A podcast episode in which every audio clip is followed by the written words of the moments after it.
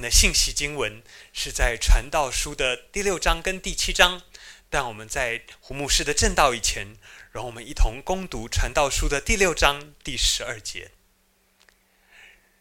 人一生虚度的日子，就如影儿经过，谁知道什么与他有益呢？谁能告诉他身后在日光之下有什么事呢？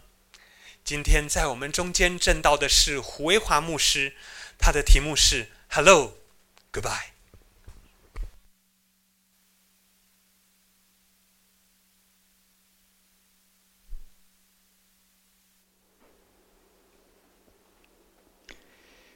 各位弟兄姐妹平安。我记得还在美国念书的时候，有一年冬天，大概是一月中的时候。我开着车子要进 Boston 市区去上课。那天在车子里头呢，听着广播节目，窗外呢下着很小很小的雪，所以呢，其实路上呢是还蛮诗情画意的。因为二月份的情人节快到了，所以这个广播电台呢做了一个节目，他们呢办了一个情诗比赛。每一天早上呢，他们会请一个得奖的人。来读他所写的诗，然后分享他的故事。我每天听这个节目呢，都觉得心情非常愉快。那天开车进市区的那个过程呢，听到的节目是他们邀请了一个年轻的母亲，她呢写了一首情诗，她的情人呢是她的孩子。这个孩子呢早产，出生的时候呢状况非常不好。在急救了几个小时之后呢，没能保住这个孩子，孩子就死了。这个妈妈呢，在悲伤之余，在那一年的情人节之前，为这个孩子写了一首诗。她说：“你来的太早，又走得太快，我才说完 ‘hello’，就得说 ‘goodbye’。”各位，我记得那天早上我开车的时候，当我听到他读他的诗读到这里，我的眼泪就忍不住了哈，我就觉得眼前一片模糊，所以我就赶快把车开到路边去，停在那里，好好的哭了一顿。死亡好像是我们人生最大的难题，就像我们刚刚所读的经文一样，传道者说，人一生虚度的日子，就如影儿经过，谁知道什么事与他有益的呢？谁能告诉他身后在日光之下有什么事呢？死亡的力量非常非常的强大，不管我们曾经是多么的，好像耀武扬威，好像有多少的丰功伟业，一旦死亡发生，各位，这世界上面所有的一切，好像立刻就。烟消云散，死亡可以立刻斩断所有的关系，否定所有原来人想象一切的可能。死亡，好像我们可以毫无悬念的说，它是我们人生在世可以经历最可怕的力量。它不但可怕，而且它好像常常就在我们的周围。在我们知道不知道的时候，它就出现，然后一条宝贵的性命就消失了。在死亡，我们都知道的这个可能性或现实之下，所以有的人呢就选择逃避。尽管死亡很现实，好像随时都存在，还是有人可以装作鸵鸟，我们眼不见为净。我们给死亡各样的别名，比如说睡觉，比如说到远方去旅行，比如说羽化成仙，好像它没那么可怕。或者还有的人呢，干脆就不谈死，我们只谈人生，我们只管吃喝享受。另外还有一些人，也许他们呃比较成熟一些。他们的方法比较不是逃避，他们比较务实一点。他们想到，既然好像死亡呢，像是我们电脑上面的那个消除键，那个倒退键，它是一点一滴的消除我们存在的事实，它从我们所爱的人的记忆当中，一点一点的侵蚀我们曾经存在的事实。既然死亡会做这样的事，那我们怎么面对死亡呢？所以我们就留给后世的人多一点可以怀念我们的事，也许多一些照片，也许像中国古代的人所说的“立德、立功、立言”。当我们所做的是给人印象深刻的，当我们累积这样的事情到达一定的程度，好像我们就比较可以和死亡来抗衡。所以做大事、丰功伟业，让后人可以纪念、立德。古代的人可以造桥，可以铺路，可以想办法捐钱盖学校，或者是盖医院，做一些。有益于其他的人，留给后人感念的事。当然，立功也许抵御外侮，消灭敌人，让许许多多人可以安居乐业。我们总是想各式各样的办法来做这些事。当然，这些大事。有时机的问题，有能力的问题，所以说不定第三种对我们来说是稍微可以想象，就是著书立说，所谓的立言，留一些让后人可以诵读的，也许是我们的经历，我们的见解。弟兄姐妹，如果我们稍微想一想，中国古代的人所存留的这一些智慧，对于立德、立功、立言这样子的想法。其实我们应该可以承认，它是一个不错的概念，因为这个想法呢，跳脱了个人，它关心到了群体，它从个人的小我进到群体的大我，它从自爱到了博爱，所以它为我们短暂的生命呢，开启了赋予长远意义和价值这样子的心胸。我想，我们也都承认，我们说不定也都羡慕，如果我们可以在这一些这样的事上有一些努力，有一些付出，甚至于有一些成就，应该也是非常非常美好的事。当然了，就实物而言，我猜我们也可以想象，其实呢，这些事情都不容易，要立德，要立功。真是谈何容易？说不定这三个里头呢，对我们来说，立言也许简单一点。不过呢，即使是今天要写书、要出版，我们也会发现有很多的问题，就是它未必会受到重视，未必真正能够产生什么影响。如果万一你是害出版社赔钱，立言不成，还跟自己心里过不去，那真的是伤脑筋。传道者怎么看这些事呢？第七章第一节开始，他说了一段很有趣的话。他说：“名誉强如美好的膏油，人死的日子胜过人生的日子。往糟丧的家去，强如往宴乐的家去，因为死是众人的结局。”活人也必将这事放在心上，忧愁强如喜笑，因为面带愁容，终必使心喜乐。智慧人的心在遭丧之家，愚昧人的心在快乐之家。听智慧人的责备，强如听愚昧人的歌唱。愚昧人的笑声，好像锅下烧荆棘的爆声，这也是虚空。亲爱的弟兄姐妹，我读这一段经文的时候，我真的觉得它是充满智慧的话语。在考虑死亡的问题，也就是六章十二节之后，传道者提供了第七章这里的答案。他要带我们看见上帝创造的美好。为什么我可以这样说呢？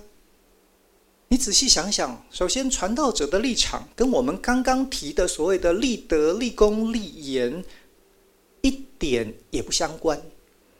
为什么呢？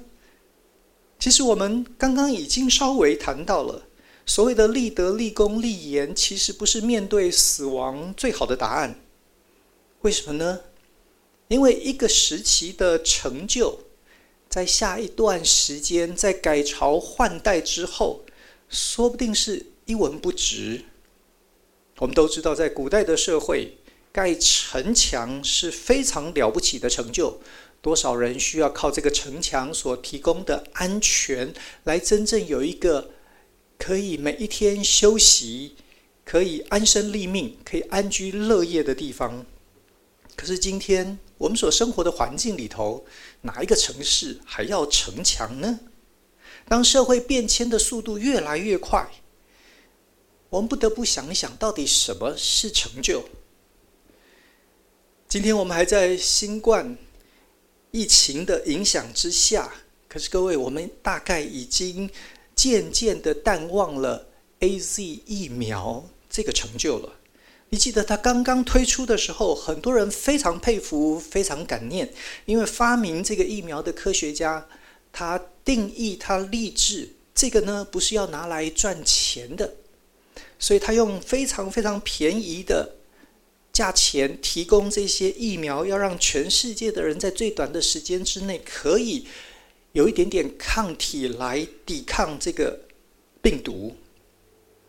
可是呢，也不过就是两年多的时间，其他的疫苗出现了。不但如此呢，病毒已经不知道呃进化转变了几代了。原来 AZ 疫苗背后那个故事，那个伟大的情操，今天已经不太有什么人知道，更别说纪念了。我不知道再过十年、二十年，还有多少人会传唱这个故事。所以，如果人生只在乎一些亮点，各位，这些亮点过一段时间，说不定也都黯淡无光。那原来那些不是亮点的平凡呢？说不定在可以成为可歌可泣的故事之前，他已经早早被人遗忘。从这个角度来看，人生难道不是悲剧吗？所以，如果我们面对死亡，我们唯一可以提供的答案是立德、立功、立言。那很不幸的是，死亡的力量过于强大，我们大概未战，只好先投降。所以，传道者告诉我们。面对死亡的问题，其实立德、立功、立言这个想法呢，是不够好的。各位，他的不够好，说不定还在于一个根本的原因。那个原因是，他其实是在利用人生，利用人生来创造一个高潮，用这个高潮呢来抵抗死亡。传道者说，这不是答案。如果立德、立功、立言不是答案，那传道者的答案在哪里呢？他说：“人死的日子胜过人生的日子，往遭丧之家去，强如往宴乐的家去。”他说：“死是众人的结局，活人要将这事放在心上。”各位，他在说什么呢？传道者在说，在死亡的前提之下，其实我们真正需要学会的是。死亡让我们学会看人生，不是从利用的角度，而是从探索的角度。当你还在世的每一个日子，各位，他都值得探索。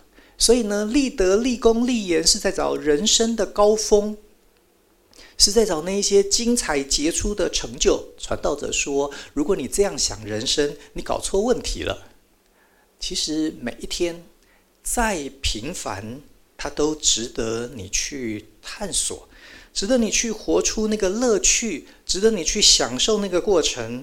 传道者说，处处都是祝福人，连你觉得最不可能的地方，那个朝上之家，他说，真正的智慧人在那里找到生命的美好。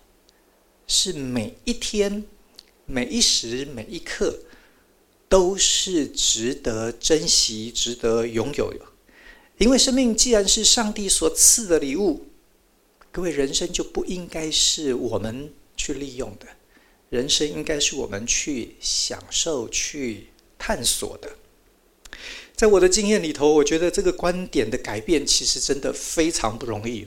我记得我刚刚搬到多伦多去的时候，其实心里头呢常常就觉得有一点沉重，因为很怀念在 Boston 的时间，觉得那是一个非常好的环境。所以呢，到了多伦多之后，常常心里想的就是：好吧，既然神带我来了这里，我就赶快把书念完。所以呢，我就可以离开这个城市。我要么回到 Boston，，我要么回台湾。我记得有一天，我们开着车子出去，在多伦多的市区里头，有各式各样的建筑、高楼大厦。车子往前开，我坐在后座的小儿子呢，就突然大叫了一声，他说：“你们看，上帝的 Lego！” 各位，他在说什么呢？他说：“哎呀，这些。”高楼大厦，这些各式各样的建筑，不同的颜色，不同的设计，其实在我这个开车的老爸看起来呢，就是这些建筑物，它它们是塞车的理由，你知道吗？这是我们人生的梦魇啊！啊，越多的高楼大厦，越多的人在那里头，就是这些人让交通变成很头痛的事。可是呢，在一个五岁的孩子的眼中，那是上帝堆叠的积木。他看各式各样的颜色、形状、设计，他看到很多很多的乐趣。那一天，我很被提醒，原来这个五岁的孩子，他的人生比我要丰富，比我要有趣，他的探索的能力远远在我之上。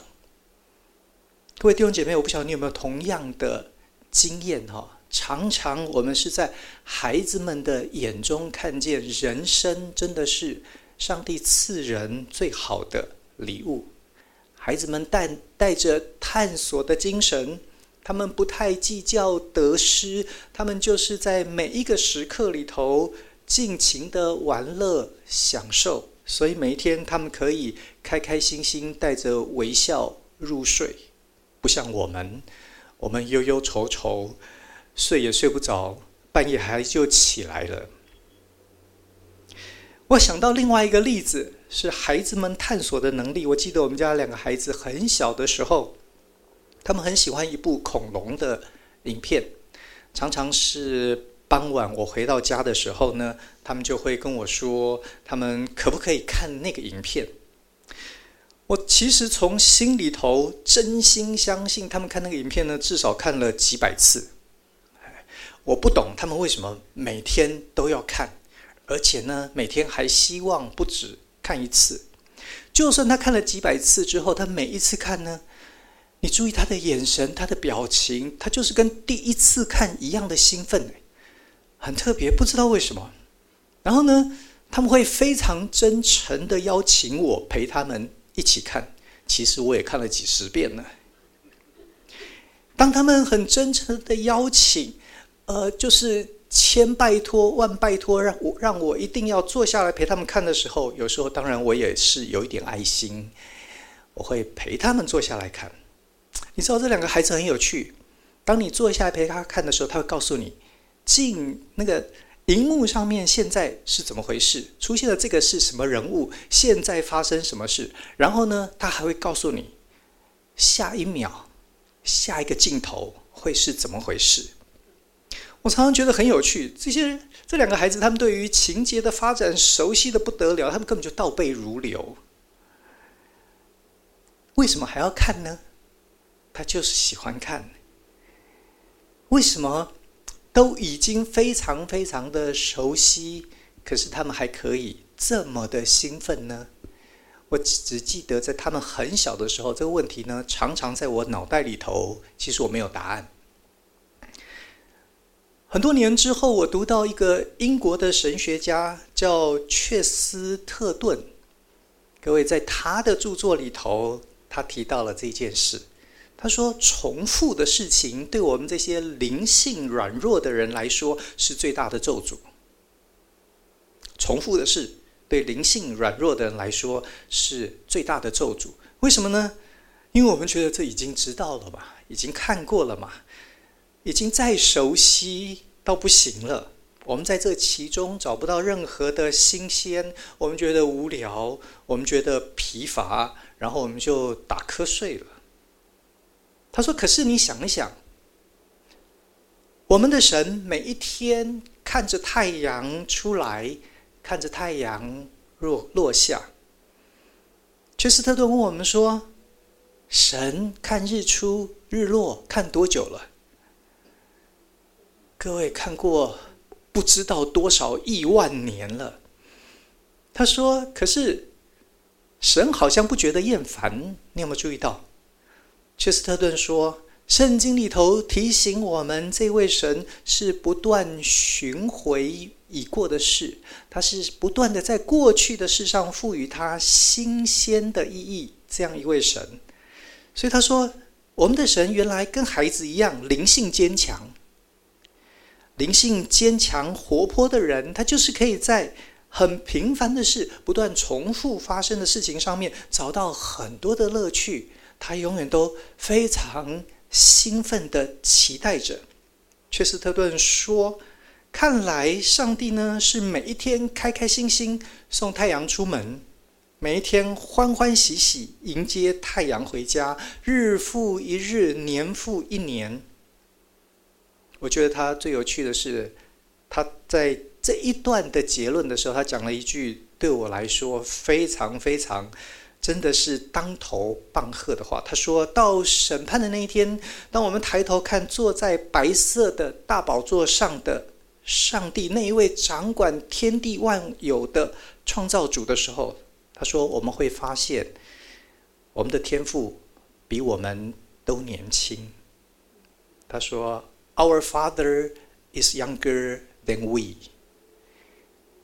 各位，传道者说，每一个日子，即使是你觉得再悲惨、再伤心、再沉痛的日子，他说，智慧的人可以在那样的日子里头看见生命的奇妙，看见上帝美好的心意。我们可以探索。人生应该就是最好的礼物。死亡提醒我们，我们可以把握每一天，我们可以享受每一天。传道者甚至于认为，死亡本身都是我们可以探索的。所以他告诉你说，死是众人的结局。我们呢，我们可以把这事放在心上，然后因为这个缘故呢，我可以往招上之家去。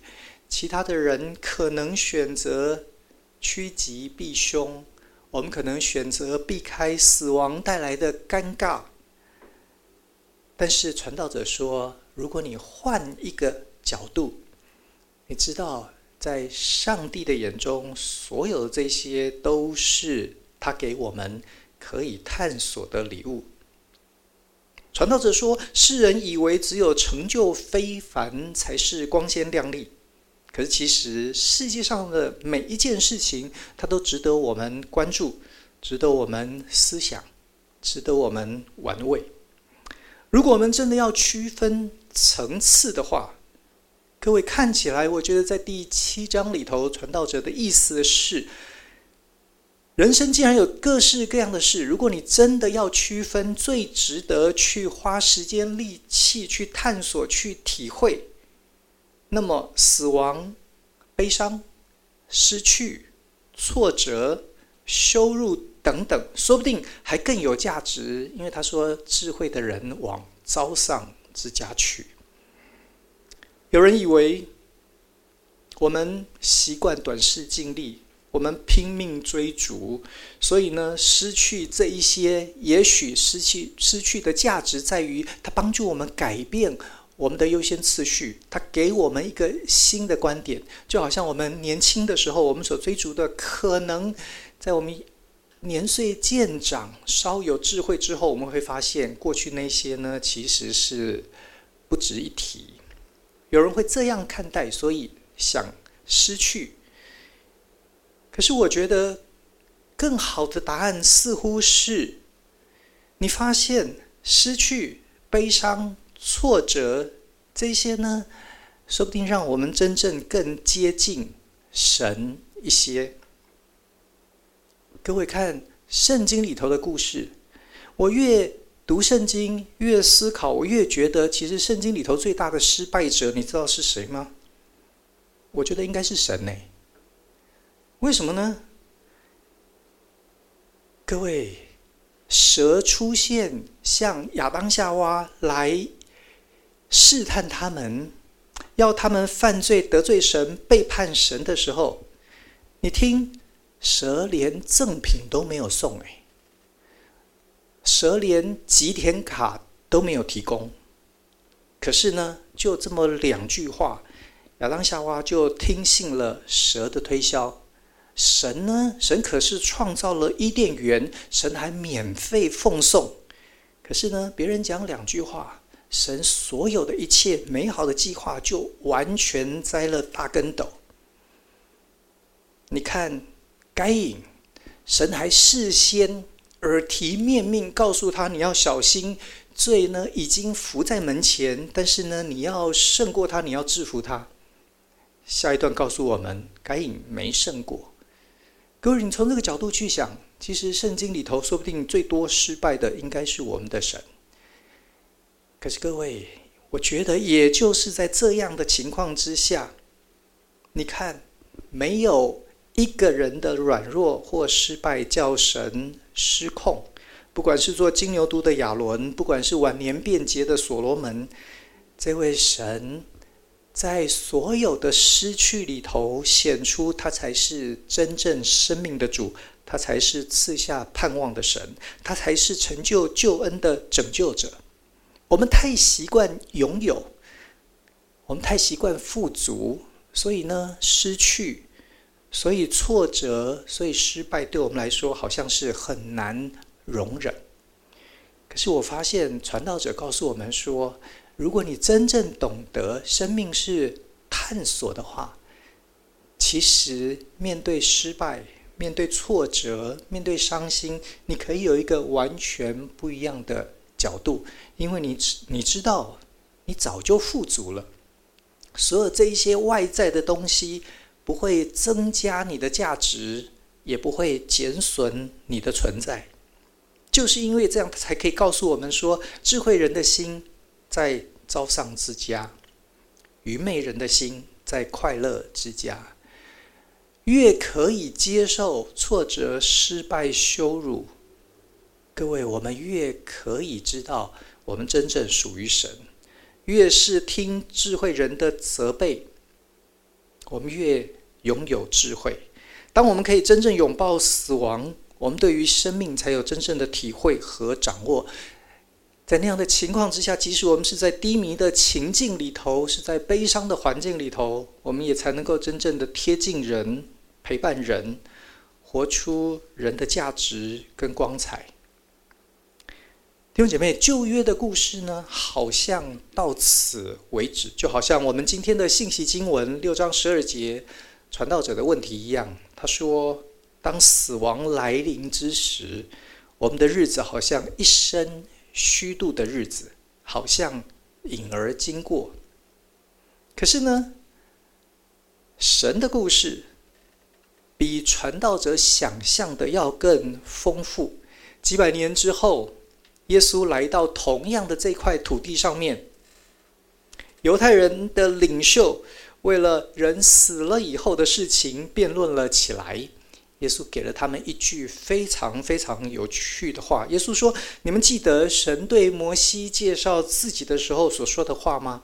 神说：‘我是亚伯拉罕的神，以撒的神，雅各的神。’然后耶稣加上了一句他的注解。耶稣说：‘所以呢，神不是死人的神，乃是活人的神。’”弟兄姐妹，这是什么意思啊？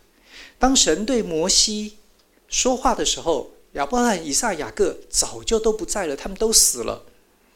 可是耶稣却说，神不是死人的神，是活人的神。怎么回事呢？耶稣说完这一段之后，没有太久的时间，他就为人的罪死在十字架上。他不但死，而且死了三天，他死透了。然后呢，他复活了。亲爱的弟兄姐妹，旧约那一个传道者盼望看见，却没有真正经历，那一个死亡不再成为人最大的敌人，不再使我们一生的年日成为虚度的年岁，他没有看见。然而，耶稣基督却成就了。透过他的死和复活，他让我们知道，死亡不再是最大的难题，死亡不再是无人能解的谜题了。死死亡原来对人来说是敌人，没错。不过他已经被打败了。我们今天可以看我们一生的年日，不管长或短，不管在人的眼中，我们好像多么的。亮丽耀眼，或者平淡无奇，各位，它都不再是虚度的日子。每个日子都有价值，都有意义，因为神是活人的神。因为我所经过的每个日子是神所赐给我的礼物，所以今天我们可以说，死亡不再是我们的敌人。我想有一天我们会可以对死亡说 “hello”。然后，我们可以立即补上一句说 “Goodbye”。但愿神赐给我们每一个、每一个弟兄姐妹，我们每一个亲爱的家人，让我们在世的日子可以充满从神而来的喜乐。我们也可以为主活，活出美美满，活出祝福他人的人生。我们一起祷告，谢谢恩主。你把生命气息赏赐给我们，谢谢恩主为我们打败死亡，让死亡不再成为我们最大的敌人，反而可以成为我们珍惜我们所有每一天的提醒。愿主的圣灵常常在我们的心中动工，带我们看见每一个日子里头值得欢喜、值得快乐、值得盼望。值得牺牲，值得付出，值得分享。主要让我们可以因着你的缘故，我们也可以拥抱失败，迎向死亡。因为知道，当我们面对死亡的那一天，主你复活就在我们身上发动了。谢谢主，我们这样祷告是靠耶稣的名，阿门。